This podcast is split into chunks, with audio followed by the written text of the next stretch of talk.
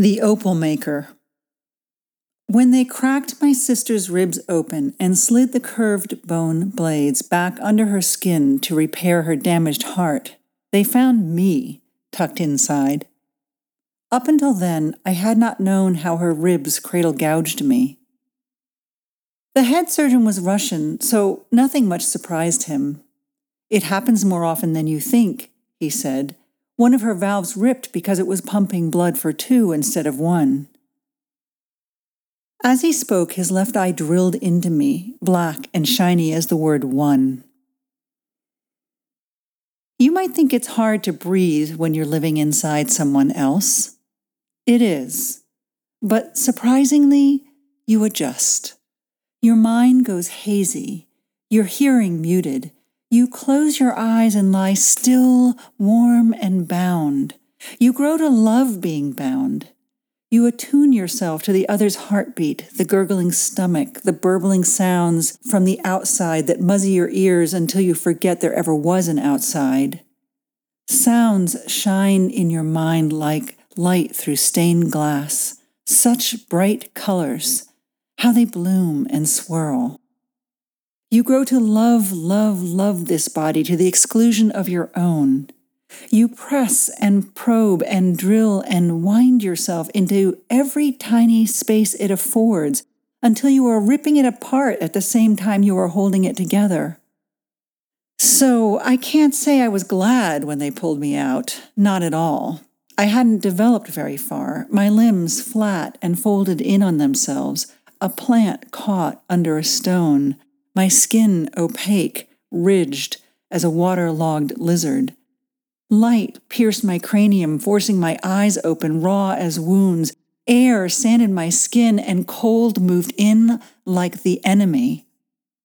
They peeled me out, repaired her torn valve, slid her ribs back into place, and stitched her up. If she felt empty inside, she didn't say. She went back to her job of sorting gemstones, and I became useless. I couldn't walk, couldn't feed myself, couldn't think my own thoughts. The bright lights in my mind went out, and what I found there instead were mushrooms. For a long time after they took me out, all I could think about was snipping those stitches and crawling back in. In fact, that was how I learned to walk again by flopping onto the floor as soon as she went to bed and pressing my arms and knees against the ground until my muscles grew fiber that could hold me up.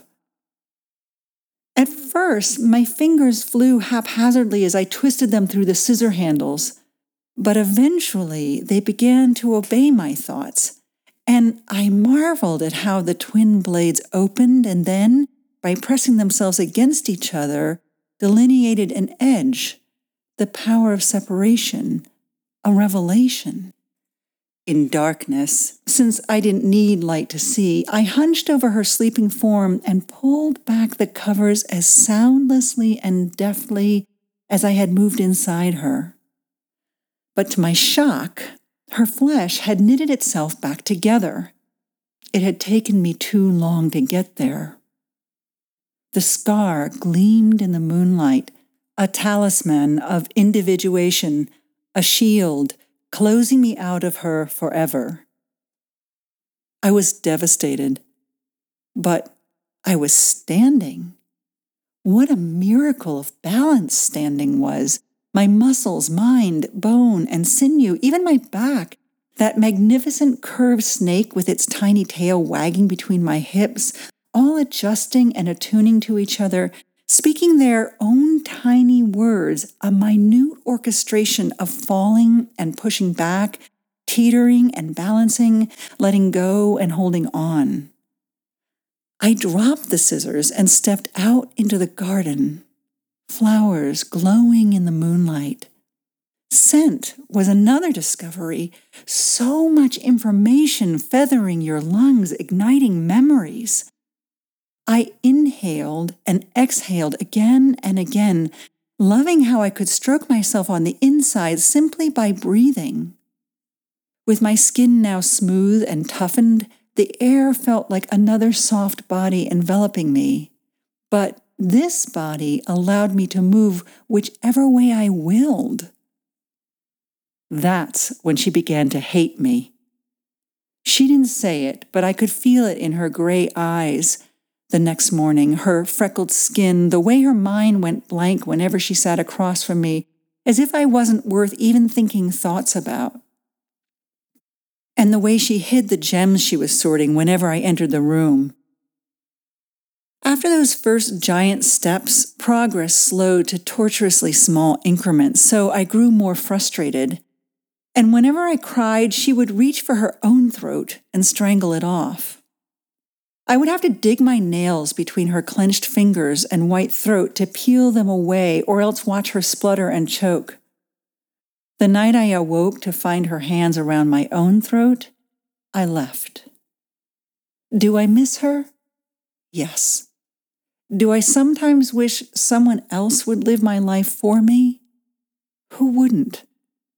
But ah, the smell of sunshine on a dusty sidewalk in spring of flowers in cat's fur, and sound. Tire tread on pavement and laughter of children flow into the skull as cool and crisp as water. Now I sit on a street corner in the busy part of town. People bring me their stories and fragments of thought. I cup the sounds in my hands and if I press my palms together hard enough between my thighs, the sounds turn into opals. Not perfectly round, a little oblong and misshapen, but silky smooth and shining with interior light. They swallow the opals, and colors shine from their eyes. Then, for just a moment, I feel connected to them, and we all become light illuminating each other.